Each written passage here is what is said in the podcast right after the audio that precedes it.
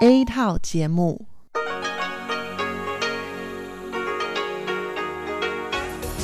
Đây là Đài Phát thanh Quốc tế Đài Loan RTI.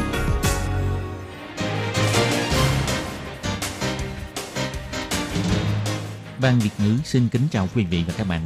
Đây là chương trình Việt ngữ Đài Phát thanh RTI được truyền đi từ Đài Loan.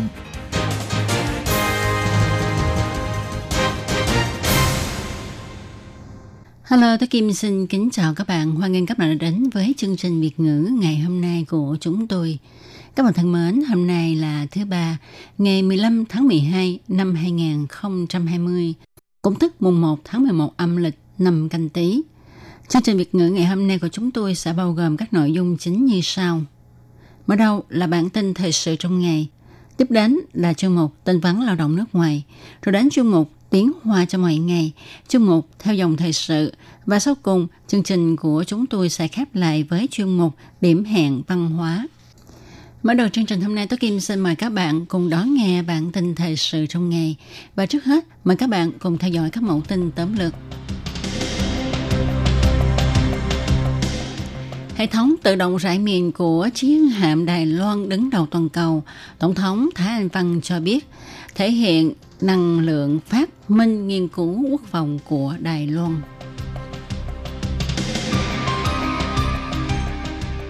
Xác định ông Joe Biden đắc cử tổng thống nước Mỹ, Bộ Ngoại giao Đài Loan cho biết tiếp tục là đối tác đáng tin cậy của nước Mỹ.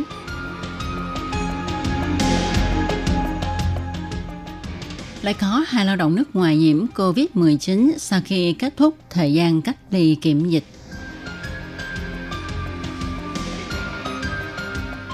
Nữ y tá Sada Lisey tiêm vaccine COVID-19 đầu tiên tại nước Mỹ.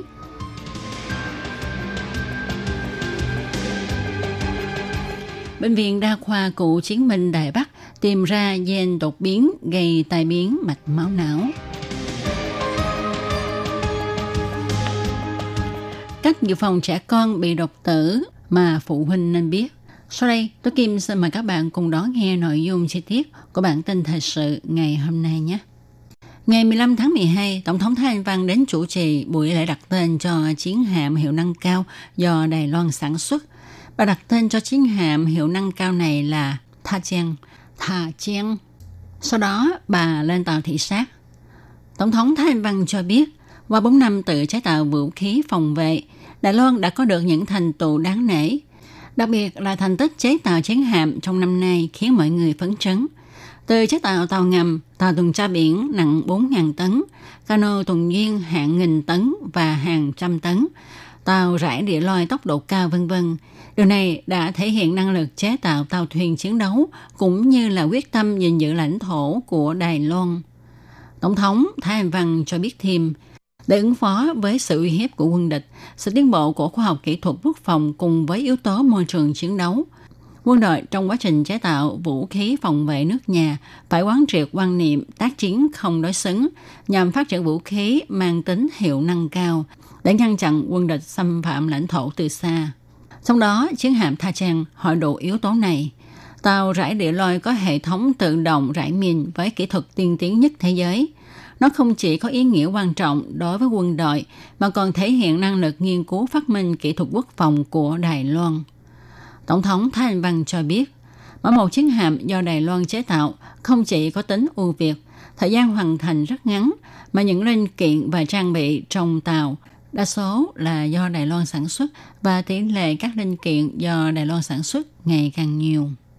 Sắp tới, Đài Loan có khả năng trở thành nước cung cấp linh kiện chế tạo chiến hạm cho các nước phương Tây Dân Chủ, có thể nâng cao ngành sản xuất quốc phòng của Đài Loan. Qua đây cũng cho thấy quyết tâm và năng lực hoàn thành nhiệm vụ tự sản xuất chiến hạm của Đài Loan, cũng để cho thế giới thấy được sức sáng tạo về lĩnh vực quốc phòng của Đài Loan như thế nào.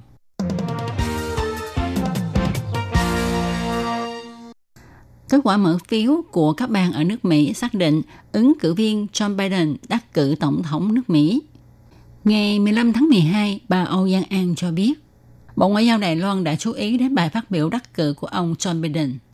Bà Âu Giang An cho biết, Tổng thống Thái Anh Văn và Ngoại trưởng Ngô Chu Nhiếp đã gửi lời chúc mừng người đắc cử tổng thống nước Mỹ vào ngày 8 tháng 11. Bà Tiêu Mỹ Cầm, đại diện Đài Loan tại Mỹ, cũng đã gọi điện cho ông Anthony Blinken, người sắp đảm nhiệm chức vụ ngoại trưởng của tân chính phủ Mỹ để chúc mừng. Bà Âu Giang An nói, 台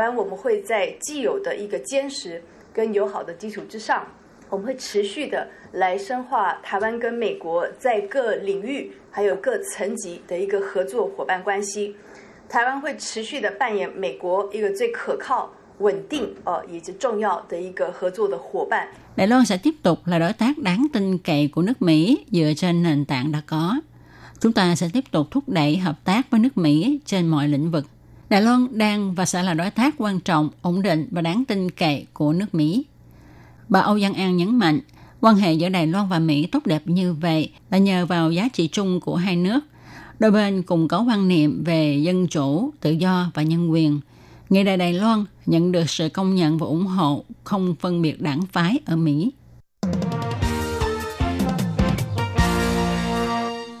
Ngày 15 tháng 12, Trung tâm Chỉ đạo Phòng chống dịch bệnh Trung ương tuyên bố, hôm nay Đài Loan tăng thêm 2 ca ghi nhận nhiễm COVID-19 lây nhiễm từ nước ngoài.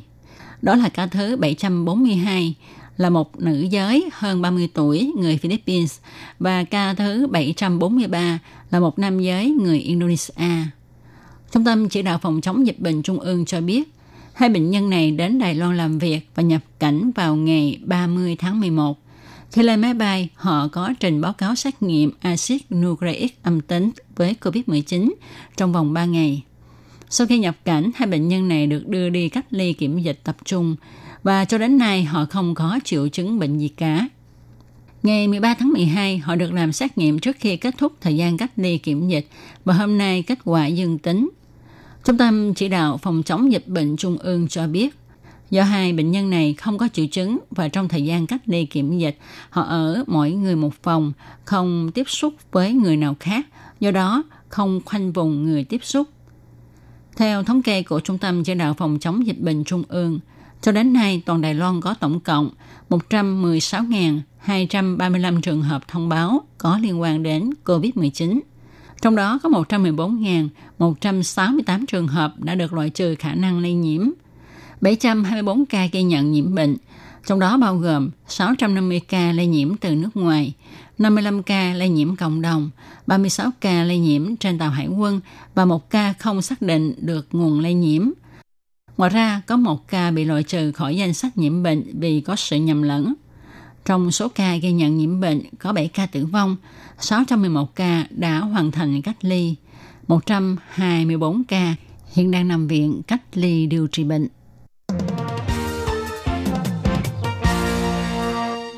Nữ y tá Sandalisa, người đầu tiên tại nước Mỹ được tiêm vaccine Pfizer BioNTech vào ngày 14 tháng 12. Điều này cho thấy việc phòng chống dịch bệnh của nước Mỹ có bước tiến triển quan trọng. Tổng thống Donald Trump cũng đã đăng bài chúc mừng nước Mỹ và cả thế giới. Sandalisa là một y tá chăm sóc đặc biệt tại trung tâm y tế Long Island jewish Cô được tiêm phòng vào lúc 9 giờ 30 phút và quá trình tiêm ngừa vaccine COVID-19 này của cô được phát trực tiếp trên truyền hình. Cô cho biết sau khi tiêm vaccine cô cảm thấy yên tâm hơn. Thống đốc bang New York, ông Andrew Cuomo cho biết, vào thời kỳ đầu của dịch bệnh, bang New York là nơi dịch xảy ra nghiêm trọng nhất nước Mỹ. Theo dõi qua video quá trình tiêm vaccine, ông nói với Lisa rằng Ông hy vọng vaccine sẽ mang lại cho cô và các nhân viên y tế tuyến đầu khác cảm giác đảm bảo và an toàn. Lisa cho biết mũi tiêm này không khác biệt so với tiêm các vaccine khác. Hôm nay tôi có cảm giác tràn đầy hy vọng và an tâm nhiều hơn. Cô nói, tôi thấy dịch bệnh sẽ được dập tắt. Tôi hy vọng giai đoạn lịch sử đau khổ nhất của nhân loại này đã đến hồi kết thúc. Tôi muốn nói với mọi người là phải có lòng tin vaccine này là an toàn. Đến nay, đã có hơn 299.000 người Mỹ chết do nhiễm COVID-19, bao gồm hơn 35.000 cư dân của bang New York. Tai biến mạch máu não là nguyên nhân quan trọng khiến cho người dân Đài Loan tử vong và bị tàn tật. Đoàn nghiên cứu của Bệnh viện Đa khoa Cụ Chiến binh Đài Bắc đã tìm ra gen đột biến gây tai biến mạch máu não và phát hiện có khoảng 1%, tức 230.000 người dân Đài Loan mang loại gen này. Người mang loại gen đột biến này sẽ có nguy cơ bị tai biến mạch máu não do nghẹt tiểu mạch máu cao gấp 11 lần người bình thường. Giáo sư Lý Nghi Trung, khoa nội thần kinh cho hay, tai biến mạch máu não là nguyên nhân quan trọng khiến cho người dân Đài Loan tử vong và bị tàn tật. Trong cuộc đời của một phần sáu nhân khẩu, người dân Đài Loan sẽ có ít nhất một lần bị tai biến. Nếu chúng ta có thể biết được mình có thể chất dễ bị tai biến thì chắc chắn sẽ tuân thủ theo lời khuyên của bác sĩ để dự phòng tai biến xảy ra. Qua 10 năm nỗ lực, đội nghiên cứu đã tìm ra sự đột biến của A544C trên gen NOTCH3. Đây là loại gen đột biến gây tai biến mạch máu não chỉ có ở người Đài Loan. Và một phần trăm người dân Đài Loan mang loại gen đột biến này khiến cho họ hay xảy ra tình trạng tai biến mạch máu não do thiếu máu và xuất huyết não. Gen NOTCH3 đột biến sẽ gây nên các bệnh về tiểu động mạch của não bộ mang tính di truyền, khiến cho các protein trong não bộ biến đổi gây bệnh. Tổ chức mô não bị nghẹt gây hoại tử và xuất huyết nhẹ. Các triệu chứng này sẽ gây ảnh hưởng đến chức năng của não. Giáo sư Lý Nghi Trung cho biết, trong 200 trường hợp bệnh viện chuẩn đoán gen NOTCH3 đột biến gây các bệnh về mạch máu não cho thấy độ tuổi trung bình phát bệnh là 56,8 tuổi. Tuy nhiên phạm vi phát bệnh là từ 20 đến 86 tuổi. Thành quả nghiên cứu này của Bệnh viện Đa khoa Cựu Chiến binh Đài Bắc đã được đăng trên tạp chí Neurology, một tạp chí nổi tiếng về thần kinh học. Tỷ lệ trẻ em Đài Loan bị thương do chuyện ngoại ý muốn cao hơn các nước khác, nên Sở Sức khỏe Quốc dân cùng hợp tác với các đơn vị tuyên truyền tầm quan trọng của việc phòng ngừa. Bà Bành Thuần Chi, trưởng thư ký Hội Y học Nhi khoa Đài Loan nói, trẻ em dưới 1 tuổi là nhóm có nguy cơ đột tử cao vì trẻ chưa quen với tất cả các nhân tố phát sinh trong quá trình trưởng thành, nhất là trẻ dưới 6 tháng tuổi chiếm 90% các trường hợp đột tử, trong đó nhiều nhất là trẻ từ 3 đến 4 tháng tuổi. Phụ huynh nên nắm bắt bí quyết giúp trẻ có giấc ngủ an lành. Phó Giám đốc Sở Sức khỏe Quốc dân ông Ngô Thiệu Quân nói, chúng ta nên cho trẻ nằm ngửa, không cho trẻ nằm sấp khi ngủ. Nằm sấp sẽ khiến cho trẻ bị ngạt thở. Ta không nên để các đồ vật mềm xốp, đồ chơi, chăn màn dày quanh người trẻ. Không để cho không khí trong phòng quá nóng nực không để đồ vật quá nhiều trên giường trẻ và tốt nhất là cho trẻ nằm giường riêng. Khi sử dụng ghế an toàn trẻ em, ta cũng phải nắm vững bốn bí quyết, đó là ghế phải được đặt ở hàng ghế sau và hướng về phía sau. Lắp ráp ghế theo sự hướng dẫn, ghế phải được cố định, không bị lắc lư, thắt dây an toàn cho trẻ, không quá chặt. Trưởng ban chấp hành quỹ Chinchan, bà Lam Nguyệt Cầm nói, nếu ngồi ở ghế trước, có thể trẻ sẽ bị chấn thương do giật cổ. Còn nếu trẻ ngồi ở ghế sau thì tỷ lệ chấn thương cổ giảm 73%. Năm nay, Sở Sức Khỏe ngoài việc quay phim tuyên truyền ra, Sở cần hợp tác với nhiều tiệm bán đồ dùng trẻ em để tuyên truyền quan niệm giữ an toàn cho trẻ em đến các bậc phụ huynh. Các bạn thân mến, các bạn vừa đón nghe bản tin thời sự ngày hôm nay do Tố Kim biên soạn và thực hiện. Bản tin hôm nay xin được kết thúc tại đây. Tố Kim xin cảm ơn các bạn đã chú ý theo dõi. Thân chào tạm biệt các bạn. Bye bye.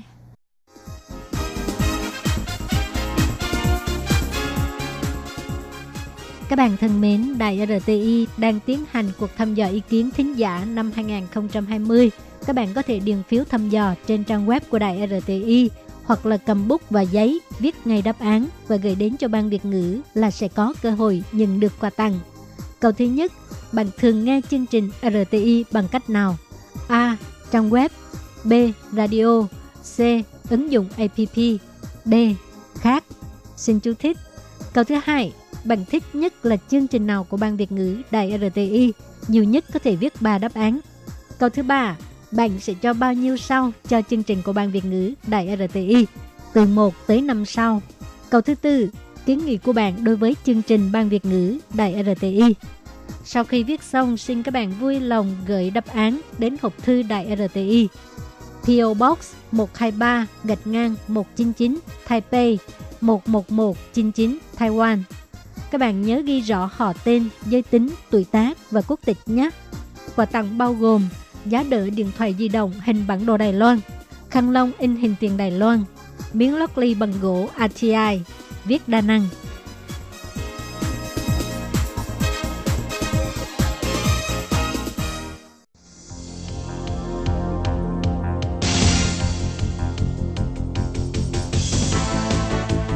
Đây là đài phát thanh quốc tế Đài Loan LTI, truyền thanh từ Đài Loan, Trung Hoa Dân Quốc Mời các bạn theo dõi mục tin vắn lao động ngoài.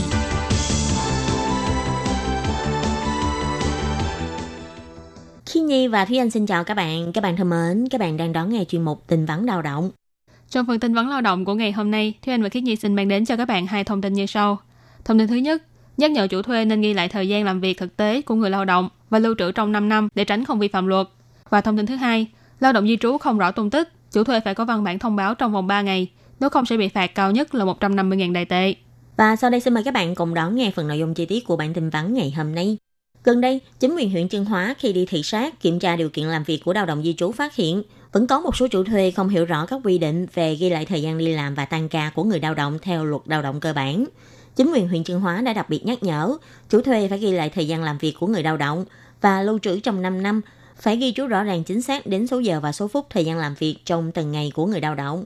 Phòng lao động chính quyền huyện Trương Hóa bày tỏ mục đích của việc ghi chép lại thời gian làm việc của người lao động là để ghi lại chính xác thời gian làm việc, không những để làm căn cứ cụ thể để tính toán thời gian làm việc thực tế, tiền lương hay đánh giá tai nạn lao động của người lao động, mà còn có thể làm rõ nghĩa vụ và quyền lợi về tiền lương giữa người lao động và chủ thuê để tránh xảy ra tranh chấp về lương bổng.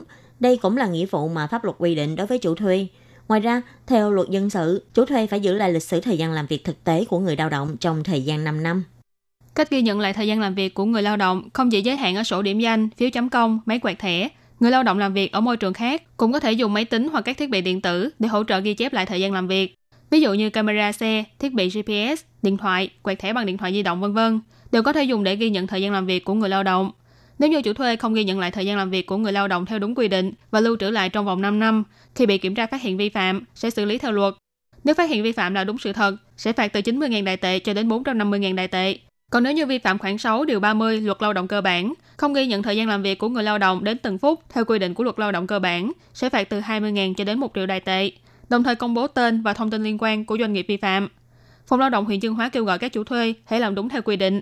Nếu người dân có thắc mắc về các vấn đề liên quan đến lao động, hãy gọi điện thoại theo số 04 7532 510 để biết thêm thông tin chi tiết. Tiếp sau đây là thông tin thứ hai. Tính đến hiện tại, toàn Đài Loan có hơn 50.000 lao động di trú mất liên lạc vẫn chưa tìm thấy. Phòng lao động huyện Vân Lâm nhắc nhở các chủ thuê có tuyển dụng lao động di trú. Nếu người lao động bỏ việc liên tục trong 3 ngày và không có liên lạc, theo quy định, chủ thuê phải viết văn bản thông báo gửi lên chính quyền huyện thị trong vòng 3 ngày.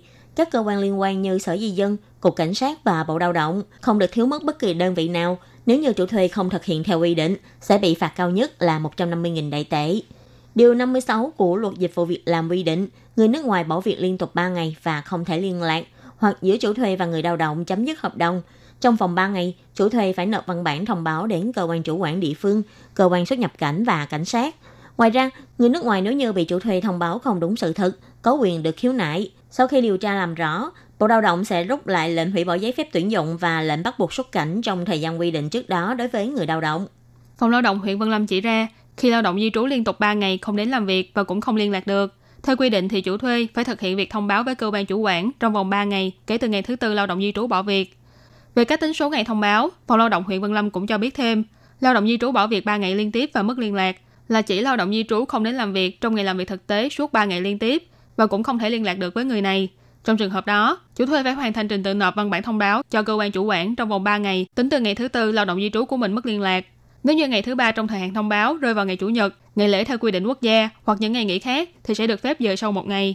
Phòng lao động cũng nhắc nhở người nước ngoài rời khỏi nơi làm việc vì lý do tranh chấp tiền lương với chủ thuê trong vòng 3 ngày sau khi rời khỏi.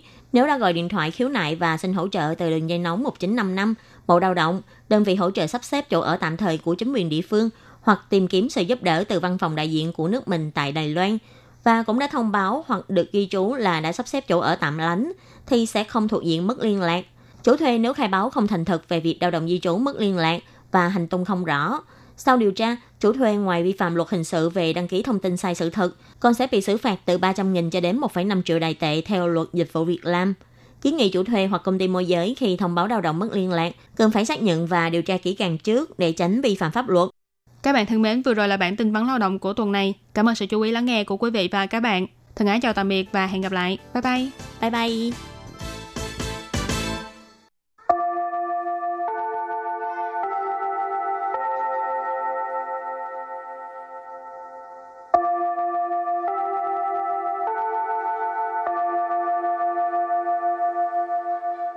Xin mời quý vị và các bạn đến với chuyên mục Tiếng Hoa cho mỗi ngày do Lệ Phương và Thúy Anh cùng thực hiện.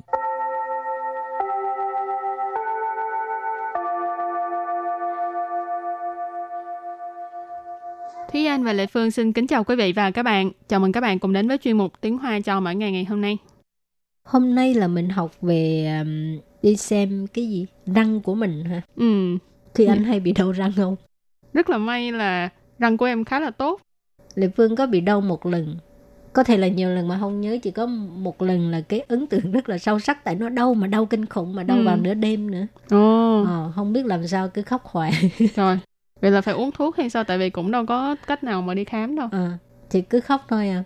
Nhà cũng không có thuốc nữa. Ừ. cho nên đợi đến sáng mới đi khám mà cái đau răng nó cảm giác thấy sợ ghê luôn Ừ. à, ghét nhất là cái cảm giác đau răng Em cũng từng nghe qua rất là nhiều người nói là đau răng rất là đau khổ. ừ. Tại vì bản thân em thì nãy em có nói là rất là may là răng em khá là tốt. Cho nên ờ, nhỏ tới lớn hình như em chưa bao giờ mà đau răng đau tới nỗi mà ờ, đau đầu luôn. Có nhiều bạn là Ờ. đau răng tới nỗi đau đầu rồi xong rồi cả người khó chịu. Tại cái dây thần kinh nó nối nối Ừ. liền lên trên ồ thôi là bây em- giờ không muốn nhớ lại cái cảm giác đó nữa Em không có hiểu cái cảm giác đó nhưng mà cũng không hy vọng là mình sẽ hiểu cảm giác đó tại vì nghe có vẻ hơi rất là đau khổ. ừ. rồi thì à, mình à, bước vào phần từ vựng nha Từ đầu tiên của ngày hôm nay à, trước tiên lại không liên quan gì đến răng Ờ. nhưng nhưng mà cái từ này à, chắc các bạn cũng thường nghe trong những cái à, tiểu thuyết hay là những cái à, phim à, truyền hình ha 摆臭脸，摆臭脸， bài trâu liền bài trâu liền nghĩa là à, làm mặt à, khó chịu khó đăm đăm tức là cái chữ trâu là cái à, nghĩa là mùi hôi mùi thúi liền thì là cái gương mặt Ờ, nhưng mà ở đây không phải nói là cái gương mặt nó có cái mùi mà là ý là cái mặt của mình nhìn vô rất là khó chịu nói à, khẩu ngữ thì là giống như ai thiếu nợ mình vậy ừ. ừ. rồi từ kế tiếp đó là 到底，到底， tao tỉ tao tỉ rốt cuộc từ thứ ba 牙齿，牙齿， giá trị giá trị nghĩa là răng từ kế tiếp ha 牙医，牙医， Giả y có nghĩa là nha sĩ, giả là giả sử là răng, à, y sinh là bác sĩ, cho nên giả y là nha sĩ. rồi từ cuối cùng. Yu yue, yu yue. Yu yue, yu yue nghĩa là hẹn trước.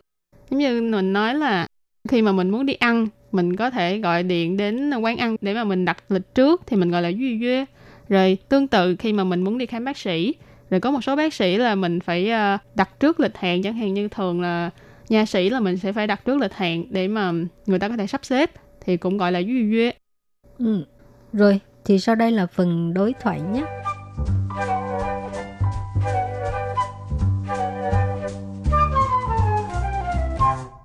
Và đối thoại của hôm nay như sau. 这两天你一直摆臭脸，到底怎么啦？我牙齿痛得不得了，连头也跟着痛了。别一直忍着，快点去看牙医。 知道了，我已经预约了，今晚就去看。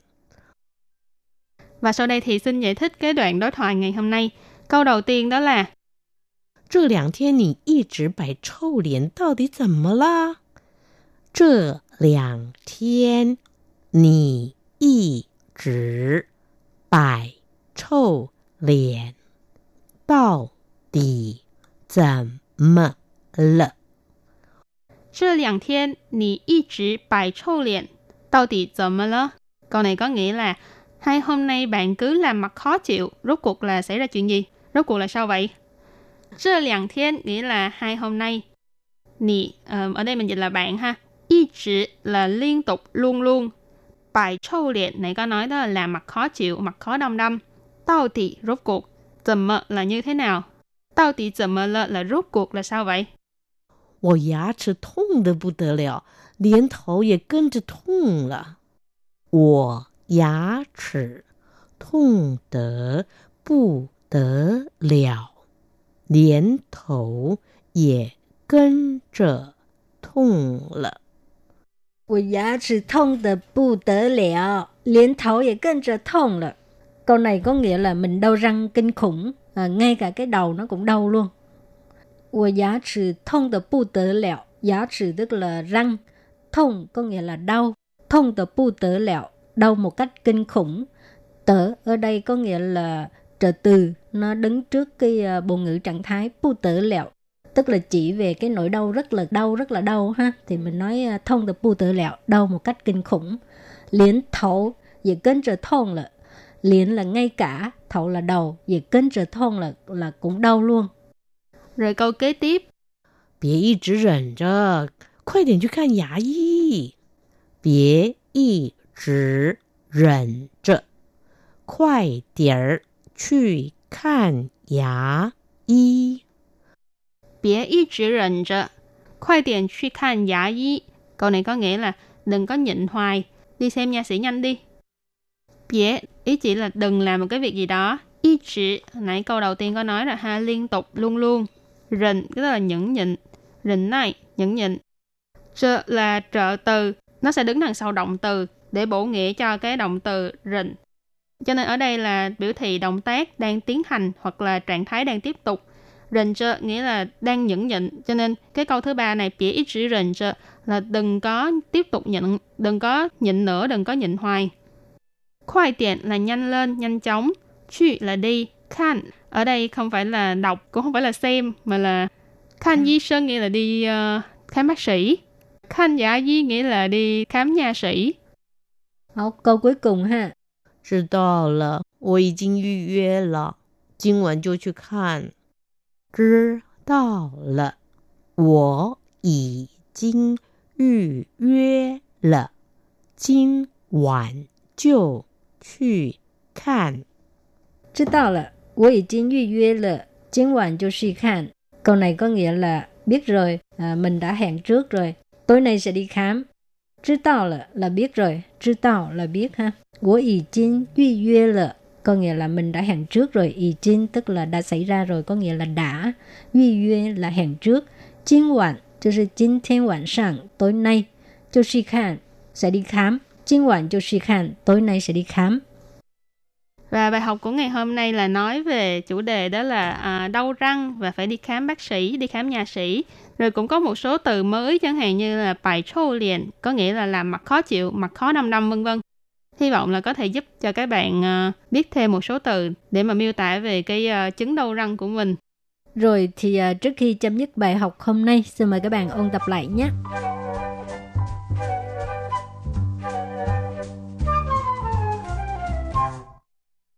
Bài trâu liền Bài trâu liền Bài trâu liền Bài trâu liền Nghĩa là uh, làm mặt uh, khó chịu, khó đâm đâm, 到底，到底，到底，到底，rốt cuộc。牙齿，牙齿，牙齿，牙齿 nghĩa là răng. 牙医， 牙医，牙医 có nghĩa là nha sĩ. 预约，预约，预约，预约 nghĩa là hẹn trước. 这两天你一直摆臭脸，到底怎么啦？ Câu này có nghĩa là hai hôm nay bạn cứ làm mặt khó chịu, rốt cuộc là xảy ra chuyện gì? 我牙齿痛的不得了， 连头也跟着痛了。 Câu này có nghĩa là mình đau răng kinh khủng, à, ngay cả cái đầu nó cũng đau luôn. 别一直忍着，快点去看牙医。 Câu này có nghĩa là đừng có nhịn hoài, đi xem nha sĩ nhanh đi. 知道了，我已经预约了，今晚就去看。 Câu này có nghĩa là biết rồi, à, mình đã hẹn trước rồi, tối nay sẽ đi khám. Và ừ. bài học của hôm nay đến đây xin tạm khép lại. Cảm ơn sự chú ý lắng nghe của quý vị và các bạn. Bye bye. Bye bye.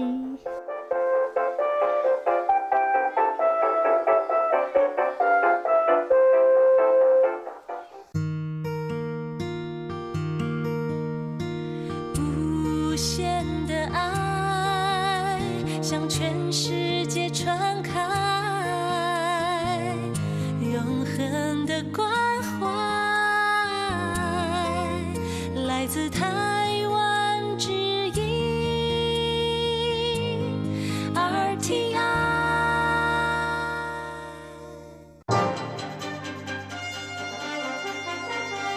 Quý vị đang đón nghe chương trình Việt ngữ Đài RTI truyền thanh từ Đài Loan.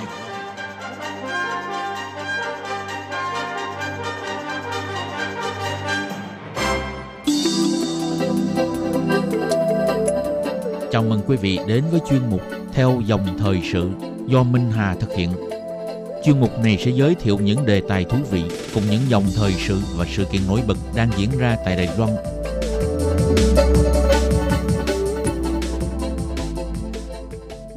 Xin kính chào quý vị và các bạn. Các bạn thân mến, không chịu ảnh hưởng bởi dịch Covid-19, Liên hoan phim Kim Mã Đài Loan lần thứ 57 đã diễn ra một cách trọng thể vào tối 21 tháng 11. Trong số 23 một giải thưởng, điều đáng chú ý là đạo diễn Hầu Hiểu Hiền được ban giám khảo Kim Mã Đài Loan trao giải thưởng thành tựu trọn đời, biểu dương những cống hiến của ông dành cho ngành điện ảnh Đài Loan. Năm nay ở tuổi 73, đạo diễn Hầu Hiếu Hiền được tôn vinh bởi giải thưởng thành tựu sự nghiệp với ngừng 50 năm cống hiến cho nghệ thuật điện ảnh Đài Loan.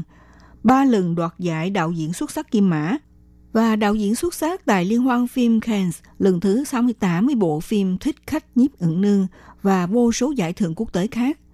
Đạo diễn Hầu Hiếu Hiền lên khán đài những giải thưởng thành tựu sự nghiệp trong sự kính ngưỡng của các nhà hoạt động nghệ thuật Đài Loan có mặt tại lễ trao giải thưởng. Sau những lời cảm ơn thì đạo diễn Hầu Hiếu Hiền đã phát biểu điều tâm đắc của một đạo diễn như thế này. 感动别人，先感动自己。谢谢。 Ông nói rằng trước khi cảm động người khác thì hãy cảm động được chính bản thân. Vậy ông Hầu Hiếu Hiền là một con người như thế nào để thành công tạo dựng một chỗ đứng xuất sắc trong làng phim hoa ngữ? Sau đây trong chương mục theo dòng thời sự hôm nay, mời các bạn cùng theo dõi bài viết giới thiệu về tiểu sử, con người, sự nghiệp và những bộ phim nổi tiếng do đạo diễn Hầu Hiếu Hiền ngày dựng, người đã có nhiều đóng góp lớn trên con đường sáng lập trào lưu mới cho nền điện ảnh Đài Loan.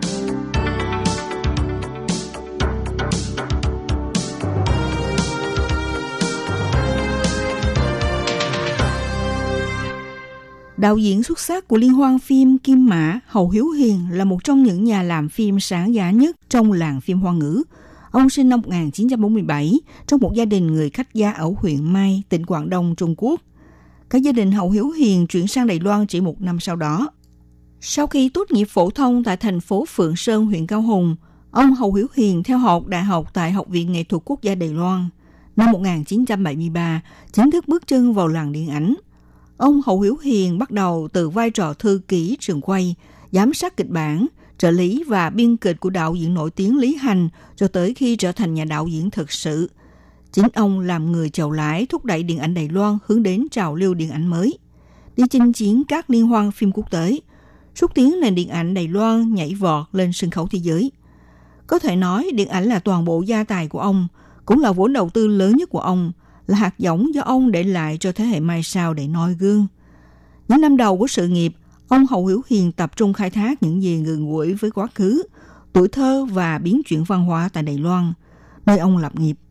Trong các bộ phim như Đồng Niên Vãn Sự, Luyến Luyến Phong Trừng, Bi Tình Thành Thị, Thiên Hy Mạng Ba vân vân đều chất chứa tâm sự của người con xa quê, đồng thời là kẻ tha hương đi tìm vẻ đẹp thời gian chìm khuất sau những ảo vọng của thời đại hiếm ai mà định mức thời gian xuất sắc và mang tính thẩm mỹ cao như nhà làm phim Hậu Hiếu Hiền. Chưa kể trong bao năm qua, ông đã tinh dạng các thước phim như đang nhìn vào đời sống, sự chạy trôi của thời đại. Ưu điểm đó đã dừng khẳng định tên tuổi của đạo diễn hầu Hiếu Hiền không chỉ dọc chiều dài đất nước mà còn ở các lục địa các quốc gia châu Âu. Ông Hầu Hiếu Hiền, cái tên không quá quen thuộc với khán giả trẻ, nhưng là một trong 50 đạo diễn tầm cỡ của điện ảnh hoa ngữ – Nổi tiếng từ những năm thập niên 80, 90 đến nay, ông là người đi đầu trong phong trào điện ảnh đổi mới của Đài Loan. Vừa đạo diễn, vừa biên kịch và cả tự sản xuất. Ông có phong cách làm phim nghệ thuật được giới chuyên môn đánh giá cao. Năm 1983, ông cùng với hai đạo diễn khác là Vạn Nhân Cưng và Tăng Tráng Cường cho ra đời Nhi tử Đích Đại Đoạn Ngẫu là tác phẩm đánh dấu trào lưu điện ảnh mới ở Đài Loan. Thời hoàng kim của Hậu Hiếu Hiền nằm sau những năm 70, khi những phim phong lưu, tình yêu phản ảnh xã hội cũ vẫn còn nhiều, và nằm trước những năm 90, khi phim võ thuật kiếm hiệp dày đặc màn ảnh. Những năm 80 là khi nhiều người làm phim đã theo chân đạo diễn Hậu Hiếu Hiền bắt đầu làn sóng làm phim phản ảnh hiện thực xã hội thời điểm đó, với tiếng cười nằm giữa ranh giới dí dỗm và mỉa mai. Tuy nhiên bước sang thời kỳ đổi mới cũng là lúc phim nghệ thuật dần dần nhường chỗ cho phim thương mại. Bản thân Hầu Hiểu Hiền cũng đã có lúc nghĩ rằng điện ảnh chỉ là một trong số nhiều con đường để kiếm tiền. Nhưng rồi một ngày ông nhận ra trách nhiệm của một nhà làm phim chân chính và dừng việc chạy theo đồng tiền mà làm hỏng một tác phẩm nghệ thuật. Trong suốt sự nghiệp của mình, ông Hầu Hiểu Hiền sở hữu nhiều phim hay. Ba kiệt tác phải kể đến là Bi tình thành thị, Hỷ mộng nhân sinh, Hảo nam hảo nữ. Đây là ba phim tâm lý xoay quanh số phận và suy nghĩ của những người Đài Loan. Trong thời kỳ lịch sử đang có những biến động mạnh ở cuối thế kỷ 20. Trong đó, Bi tình thành thị được trao giải sư tử vàng tại Liên hoan phim Venezia và cũng là phim đứng nhất trong số 10 phim vĩ đại nhất điện ảnh hoa ngữ. Ngoài ra còn hai bộ phim Đồng niên vãng sự và Luyến luyến phong trần của ông cũng nằm trong top 10 phim hoa ngữ. Rồi hãy Thượng Hoa, Thiên Hy Mạng Ba, Cà phê Lumiere, Thời gian tuyệt vời nhất cũng là nhiều phim được đánh giá cao của Hậu Hiểu Hiền. Ba yếu tố trong nhiều đặc điểm làm nên phong cách phim của Hậu Hiểu Hiền là nữ giới, chủ nghĩa hiện thực và chủ nghĩa tối giản. Đương nhiên, phim của ông vẫn có những phim xoay quanh một nhân vật nam như bi tình thành thị với sự tham gia của tài tử Hồng Kông Lương Trụ Vĩ. Nhưng kể từ sau bộ phim Thiên Hy Mạng Ba, ông Hậu Hiểu Hiền bộc bạch ông cảm thấy nữ giới diễn xuất trực quan và chăm chú trong cảm xúc hơn là nam giới. Người ta gọi ông là nhà làm phim nữ quyền, nhưng có lẽ đơn giản, các nhân vật nữ phù hợp với phong cách làm phim tinh tế của ông hơn. Phim của Hậu Hiểu Hiền luôn truyền tải thông điệp về nhân sinh, cho dù đó là câu chuyện xoay quanh vai nam chính hay nữ chính, chứ không cố gượng ép kêu gọi bình quyền nam nữ. Phim của Hậu Hiểu Hiền đi theo chủ nghĩa tối giản, đặt sinh mệnh con người vào vị trí trung tâm, xoay quanh những vấn đề như tiền bạc, định kiến xã hội, sống chết, sự đổi thay của thời đại, mong muốn người xem tự chiêm nghiệm và rút ra bài học cho riêng mình trong hành trình tìm về số không của bản ngã. Trân trọng những gì mình đang có để biết ơn, yêu thương, giải phóng tâm hồn khỏi trói buộc, xiềng xích được tạo nên bởi suy nghĩ của những người xa lạ ngoài xã hội và sống thực tự do. Thông qua chủ nghĩa tối giản này để khuyên con người nên sống vì hạnh phúc của bản thân thay vì chạy theo đồng tiền, mãi mãi chìm trong đau khổ. Làm phim theo phong cách hiện thực nên khi quay phim, đặc biệt là trong các phim hiện đại, ông thường không chuẩn bị gì cả. Việc chọn bối cảnh của ông hoàn toàn tự nhiên bước đến đâu, thấy ưng thì chọn điểm đó, hoàn toàn không có sự chuẩn bị trước. Bối cảnh thực không phải thay đổi gì, đoàn làm phim chỉ cần đến và quay, còn lại mọi thứ khác đều được giữ nguyên. Nếu không hài lòng thì quay lại lần nữa. Đối với ông, địa điểm và nhân vật không cái nào quan trọng hơn cái nào, mà cả hai phải kết hợp sao cho hài hòa, cho tự nhiên và không trái logic. Như thế thì mới làm nổi bật lên sự tồn tại của nhân vật, làm cho nhân vật thực sự sống trong mắt khán giả. Từng chuyển động nhỏ như luồng gió, ánh sáng, sự lay động của mọi sinh vật khác trong cảnh quay đều không có sự can thiệp máy móc của bàn tay con người. Đối với phim trái bối cảnh hay là thời gian như phim cổ trang, võ hiệp, ông nghiên cứu kỹ về lịch sử, tôn giáo, chính trị thời bấy giờ để thể hiện trên phim sao cho tinh tế và chất lượng, chứ không phải dạng sao hoa phụ phím như những bộ phim sản xuất tại Trung Quốc. Đối với ông, điện ảnh là cái gương phản ánh, soi chiếu bản thân con người trong xã hội. Vì thế nên nó càng phải chân thực càng tốt. Đặc điểm này một lần nữa thể hiện chủ nghĩa tối dạng trong phong cách làm phim của Hậu Hiểu Hiền. Ông thường sử dụng những góc quay rộng, phân cảnh dài, hình ảnh nhân vật hiện lên và trở thành một phần trong khung cảnh đó. Những thước phim do đạo diễn Hậu Hiếu Hiền tạo dựng có lẽ không dễ nuốt đối với phần đông đại chúng, nhưng ngẫm lại thì có mấy phim nghệ thuật nào dễ nuốt đối với đại chúng đâu. Tuy nhiên, những thông điệp và giá trị của mọi tác phẩm ông sở hữu đều không thể thay thế. Phong cách của ông là tấm gương đáng để cho các vị đạo diễn sau này noi theo. Trong thời đại mà phim thương mại tràn ngập khắp nơi, những phim người ta có thể xem trong 2 tiếng, nhưng cuối cùng vẫn không động lại được gì, không thay đổi được gì tích cực trong nhân sinh quan.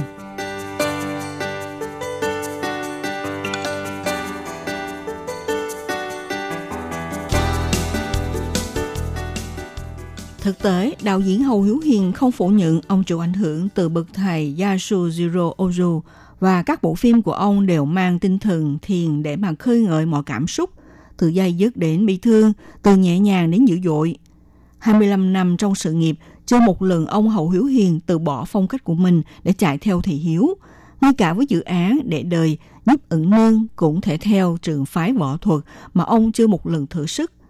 Nhiếp ẩn nương là câu chuyện Hầu Hiếu Hiền muốn thực hiện từ những ngày đầu bước chân vào làm phim. Thế nhưng bản tính cầu toàn bất biến của ông đã buộc ông xếp lại dự án này do thiếu kinh phí, thiếu kinh nghiệm, thiếu sự tự tin cần có. Rồi kịch bản Nhiếp ẩn nương sau 25 năm vẫn nguyên vẹn trong ký ức của ông. Song Hậu Hiếu Hiền lại than vãn rằng giá như ông được sống trong đời nhà đường thì bức ảnh thủy mặc ấy ông sẽ tô vẽ lại trọn vẹn hơn, chân thực hơn. Tôi muốn quay ngược thời gian để xem thời đó người ta ăn mặc ra sao, thậm chí tắm được như thế nào. Bởi vì ông không mấy tin vào những hình ảnh xa xỉ được phục dựng trên màn ảnh bao năm qua. Ham muốn làm một bộ phim hoàn hảo khiến ông Hậu Hiếu Hiền phải mất tới 10 năm kể từ ngày khởi xướng dự án. Và sau 3 năm gián đoạn vì lý do tài chính, bộ phim mới hoàn thành. Rất ít yếu tố kỹ thuật, cảnh nhào lộn hoặc là bay nhảy, càng không có những cảnh quay hoành tráng. Bộ phim vẫn ngốn 15 triệu đô la Mỹ, là con số chưa từng có trong sự nghiệp của ông. Trong suốt giai đoạn tiền kỳ, ông Hầu Hiếu Hiền dành nhiều thời gian để tham khảo tất cả những cuốn tiểu thuyết ngắn dài hiếm hoi về thời kỳ nhà đường. Trong số đó có một quyển sách tên gọi Sự ký người xưa. Câu chuyện trên phim của tôi đến từ những chi tiết chân thật dù nhỏ nhất trong quyển sách đó. Để giữ quan điểm, ông quyết định không cắt cảnh quá nhiều, kể cả với các pha hành động. Ngoài ra, trái ngược với mường tượng của tất cả mọi người, ông Hầu Hiểu Hiền lại chọn nhạc Pháp và Nam Phi cho nhiếp ửng nương. Ngoài ra còn có một hai ca khúc ông tiết lộ là nhạc đương đại rất thịnh hành vài năm trước. Nếu như người lờ mò đều Toro, giám khảo liên hoan phim Cannes, thì đạo diễn Hầu Hiếu Hiền đã mang đến những điều rất khó hòa nhập vào nhau trong một bộ phim một cách hoàn chỉnh. Tuy nhiên, ông Hầu Hiếu Hiền cũng luôn gặp phải những tranh cãi trái chiều. Nếu khán giả chuộng phim Hollywood thường không kiên nhẫn xem hết bộ phim của ông, dù không phủ nhận nó đẹp như một bài thơ thông qua góc quay đầy mê hoặc của nhà quay phim Mark Lee, thì các tay phê bình ở châu Âu và Mỹ, nơi pha trộn nhiều tầng lớp khán giả, ngu thưởng thức nghệ thuật đa dạng, lại đề cao lòng quả cảm và sự mẫu mực trong nhiếp ẩn nương, giúp nó trở thành một tuyệt tác mới của số ít nhà làm phim tài năng nhất châu Á. Vì vậy, ở tuổi 68, giải thưởng đạo diễn xuất sắc nhận được tại Liên hoan phim Cannes góp phần củng cố thêm tinh thần lạc quan của Hậu Hiếu Hiền để thực hiện dự án kế tiếp. Sau bộ ba phim về Đài Loan, Hậu Hiếu Hiền tiếp tục cho ra đời những tác phẩm được đánh giá cao. Năm 2003, ông được hãng Sochiko mời sang Nhật Bản để thực hiện bộ phim Cafe Lumiere. Đây là tác phẩm được làm để kỷ niệm 100 năm ngày sinh của đạo diễn huyền thoại của điện ảnh Nhật Bản – Yasujiro Ozo. Các bộ phim của Hầu Hiếu Hiền cũng thường được so sánh với phim của Ozo vì sự tinh tế và chủ nghĩa tối thiểu trên màn ảnh. Năm 2003, ông cho ra đời bộ phim ngay tiếng vang ở Liên hoan phim Cannes. Thời gian tuyệt vời nhất, Chuối hào từ sử quan. Bộ phim đã đem lại cho Hầu Hiếu Hiền giải nhà làm phim Đài Loan của năm tại giải Kim Mã. Năm 2006, đạo diễn Hầu Hiếu Hiền được mời sang Pháp để thực hiện bộ phim Le Voyage đi Balon Rouge. Đây là tác phẩm điện ảnh phương Tây đầu tiên của ông. Phim đã được chọn chiếu mở màn ở hạng mục Uncertain Regard tại Liên hoan phim Cannes 1997. Nói tóm lại, đạo diễn Hậu Hiếu Hiền trong miệng mọi người là một người đơn giản lúc nào cũng nghĩ đến phải làm sao mới quay được một bộ phim hay.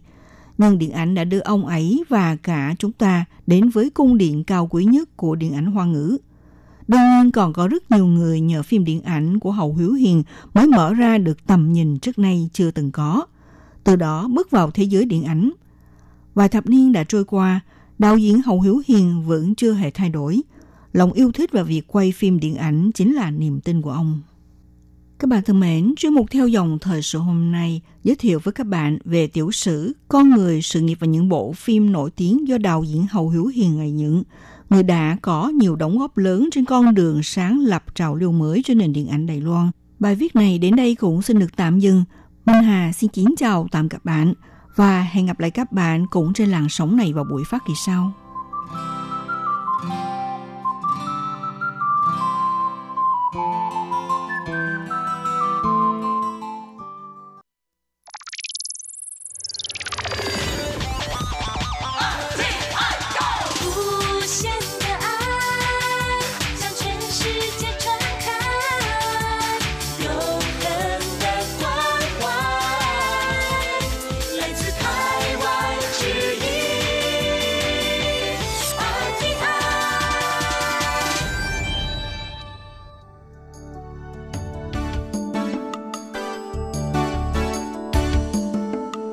Mừng quý vị đến với chuyên mục Điểm hẹn văn hóa do Khiết Nhi phụ trách.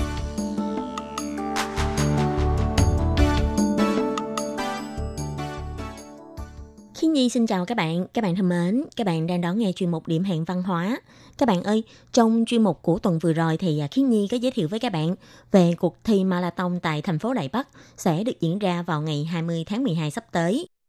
Và trong chuyên mục Khiết Nhi cũng có giới thiệu với các bạn, xung quanh Khiết Nhi thì có rất là nhiều bạn người Lài Loan đều rất là thích chạy bộ cũng như là thường xuyên tham gia các cuộc thi marathon. Lúc đầu thì Khiết Nhi cũng không hiểu vì sao, vì sao các bạn ấy lại thích chạy đến như thế.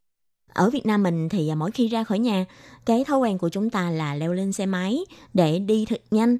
Nhưng ở Lài Loan thì mọi người nếu như có cơ hội thì mọi người vẫn thích đi bộ hay là sẽ tập thể dục sau mỗi giờ làm và uh, họ cũng đã thể hiện cái tinh thần cũng như là thành quả của mình trong những các cuộc thi chạy marathon là mình đã rèn luyện sức khỏe như thế nào thì uh, trong chuyên mục điểm hẹn văn hóa của tuần này khiến Nhi muốn giới thiệu tiếp với các bạn về một tác phẩm cũng liên quan đến việc chạy marathon và sau đây xin mời các bạn cùng đón nghe chuyên mục điểm hẹn văn hóa của tuần này nhé.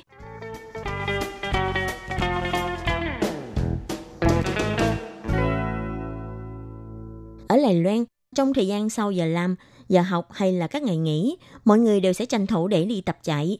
Vậy rốt cuộc vì sao mọi người, cả nam hay nữ, có già có trẻ, đều có niềm say mê với môn thể thao này?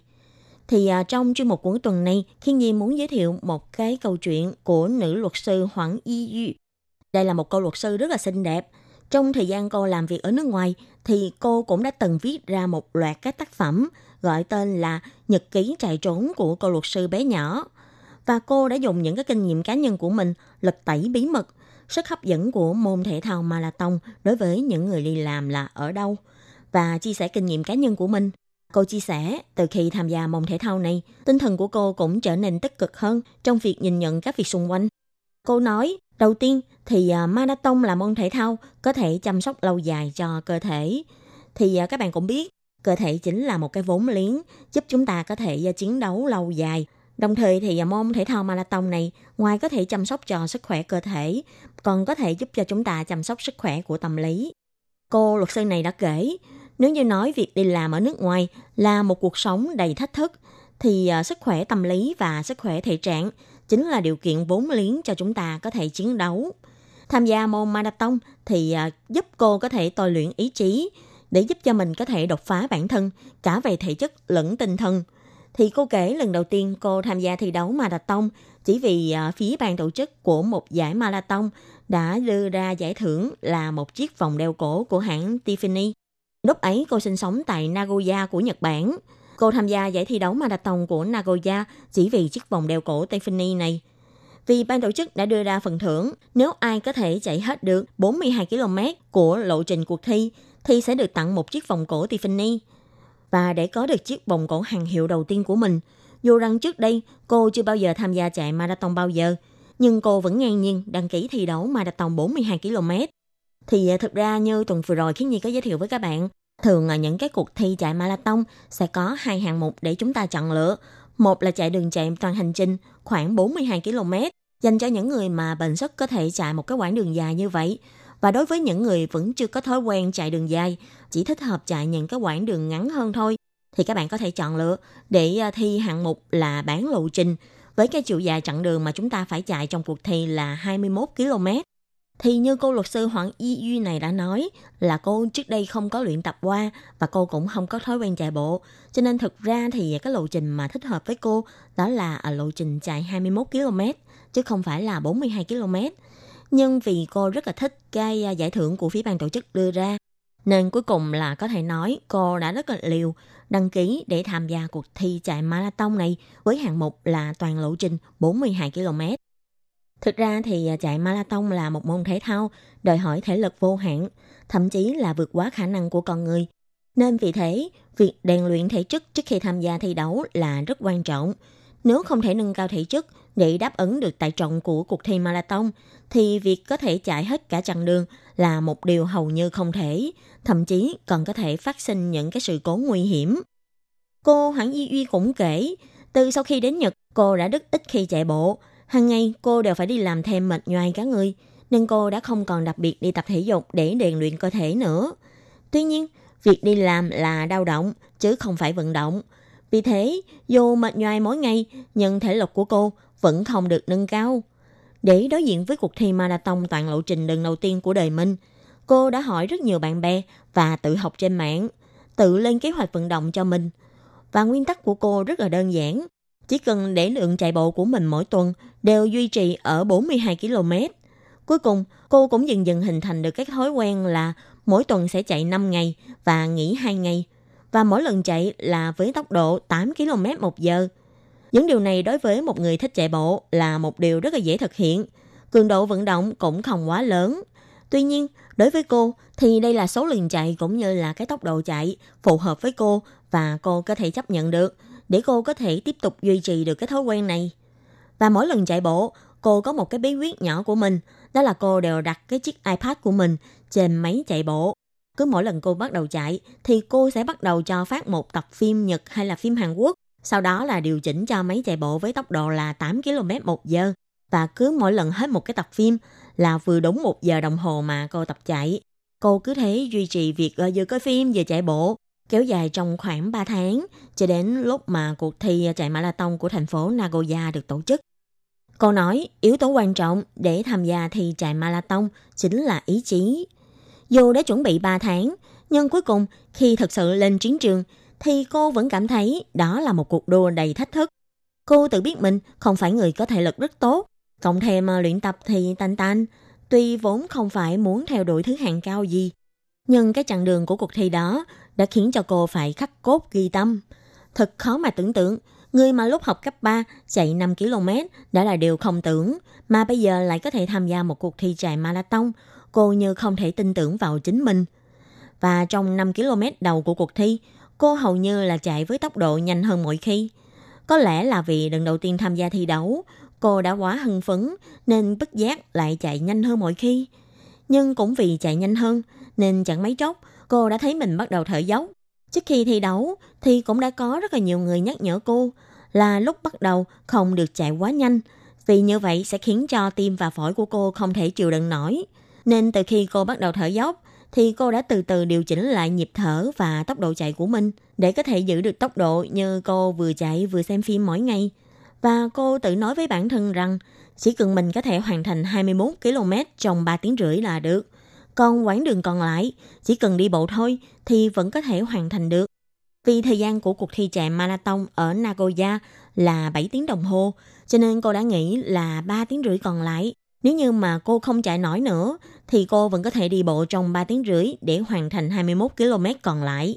Và cuối cùng thì cô đã hoàn thành được 21 km trong vòng 3 tiếng đầu. Sau đó, cô đã cảm thấy mình thật là nhẹ nhàng hẳn, cảm giác là mình sắp thành công rồi. Nhưng cô không ngờ là nửa chặng đường sau cùng của cô mới là bài học đáng nhớ. Lúc này cô mới bẻ bàn phát hiện, trong các cuộc thi chạy marathon, quan trọng nhất là nửa chặng đường còn lại. Những người ngày thường có luyện tập chạy bộ, 21 km là chặng đường thường mọi người có thể ứng phó. Nhưng nếu không có luyện tập qua chạy đường dài vài lần, thì cơ thể sẽ không thể nào quen được với cái tải trọng của chặng đường sau km thứ 21 trở đi, mà từ từ sẽ không thể chịu đựng nổi và cơ thể sẽ càng lúc càng nặng nề. Đến cả cái việc mà chỉ cần dơ một ngón chân lên để mà đi cũng là một việc trở nên vô cùng mệt mỏi. Lúc bắt đầu, cô còn tự an ủi mình là có thể đi bộ hết km thứ 42, nhưng sau đó mới biết rằng đây là một việc vô cùng vất vả. Trên chặng đường 21 km còn lại, trong một lần đi qua làn đường dành cho người đi bộ qua đường ở ngã tư, dù chỉ là dẫm chân lên phần son của đoạn đường dày chưa đến vài mm, mà cô đã cảm thấy vô cùng khó chịu. Các cơ trên toàn người cô trở nên rất nhạy cảm, chỉ cần một điều kiện nho nhỏ khác với bình thường thì cô đều cảm thấy cực kỳ mạnh mẽ. Toàn là thở không ra hơi hay đau nhức toàn thân, toàn người chỗ nào cũng đau nhức, thật sự rất đau khổ. Cảnh giới này căn bản không liên quan gì đến vấn đề thể lực. Lúc này, cô hoàn toàn không cảm giác mình đang chạy, mà cứ cảm thấy bản thân đang di chuyển. Trong tiềm thức chỉ còn lại mỗi ý chí, dùng hết quyết tâm và ý chí của mình để mình không dừng lại, mà tiếp tục tiến về phía trước. Tuy nguyên do ban đầu tham gia giải đấu này là vì phần thưởng, nhờ sức hấp dẫn của phần thưởng, nhưng theo một người tham gia thi đấu nửa vời như cô tự đánh giá mình, thì việc có thể kiên trì đến cuối cùng là hoàn toàn nhờ vào ý chí. Đó mới là thử thách lớn nhất dành cho những người đi thi đấu marathon. Tuy thành tích không có đẹp, nhưng điều đó căn bản không quan trọng. Cô đã dùng ý chí và sự kiên trì của mình để chạy hết cả chặng đường 42 km. Và lần đầu tiên ấn tượng sâu sắc về việc rèn luyện ý chí của mình, phát huy quyết tâm để mình có thể kiên trì chịu đựng đau nhất của thể xác, để cả cơ thể và tâm lý của mình đều có được một sự đột phá mới. Sau cuộc thi chạy marathon ở Nagoya, thì cô vẫn tiếp tục giữ thói quen chạy bộ. Và để có thể duy trì được cái thói quen của mình, cô đã gắn kết cái thói quen chạy bộ của mình với lại cái sở thích xem phim.